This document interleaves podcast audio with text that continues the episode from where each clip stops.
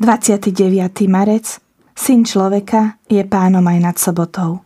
Boli židovské sviatky a Ježiš vstupoval do Jeruzalema. V Jeruzaleme pri ovčej bráne je rybník, hebrejsky zvaný Becata. A pri ňom 5 stĺl poradí. V nich ležalo množstvo chorých, slepých, chromých a ochrnutých. Bol tam aj istý človek, chorý už 38 rokov. Keď ho tam videl Ježiš ležať a zvedel, že je už dlho chorý, povedal mu, chceš ozdravieť? Chorý mu odpovedal, páne, nemám človeka, čo by ma spustil do rybníka, keď sa zvíri voda. A kým sa tam sám dostanem, iný ma predíde. Ježiš mu vravel, staň, vezmi si lôžko a choď. A ten človek hneď ozdravel. Zal si lôžko a chodil. No v ten deň bola sobota. Preto Židia hovorili uzdravenému, je sobota, nesmieš nosiť lôžko. Ale on im odvetil. Ten, čo ma uzdravil, mi povedal, vezmi si lôžko a choď. Pýtali sa ho, a kto je ten človek, čo ti povedal, vezmi a choď? Ale uzdravený nevedel, kto je to, lebo Ježiš sa vzdialil spomedzi zástupu, čo sa zišiel na tom mieste.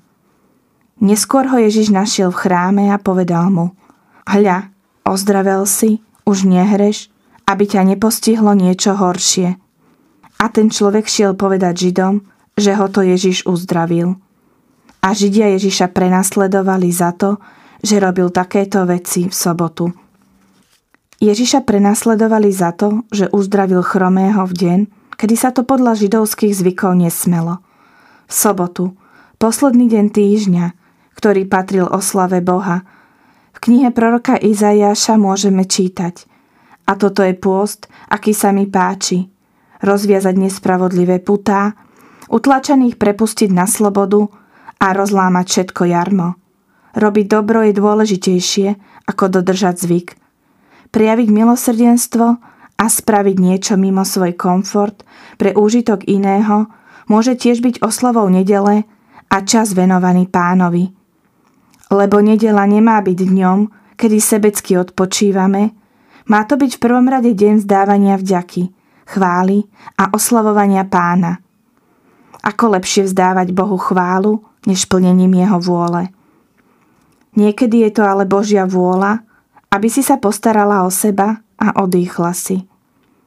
Pane Ježišu, ďakujem Ti, že si nám dal návod na život Tvojimi skutkami. Modlitba svätého Františka o pokoj. Páne, urob ma nástrojom svojho pokoja. Daj, aby som našal lásku, kde panuje nenávisť. Odpustenie, kde sa množia urážky. Jednotu, kde vládne nesvornosť. Daj, aby som prinášal pravdu tým, čo blúdia. Vieru tým, čo pochybujú. Nádej tým, čo si zúfajú. Svetlo tým, čo tápu v otmách radosť tým, čo smútia. Pane, daj, aby som sa snažil skôr potešovať iných, než aby mňa potešovali. Skôr chápať iných, než aby mňa chápali. Skôr milovať iných, než aby mňa milovali. Pretože len keď dávame, nadobúdame, len keď zabúdame na seba, nachádzame seba samých. Len keď odpúšťame, dostáva sa nám odpustenia. Len keď odumierame sebe, povstávame k väčšnému životu. Amen. Vhodno dnes svoje okolnosti a realitu. Ak vníma, že si možno menej otvorená voči druhým, prejav niekomu skutok láskavosti.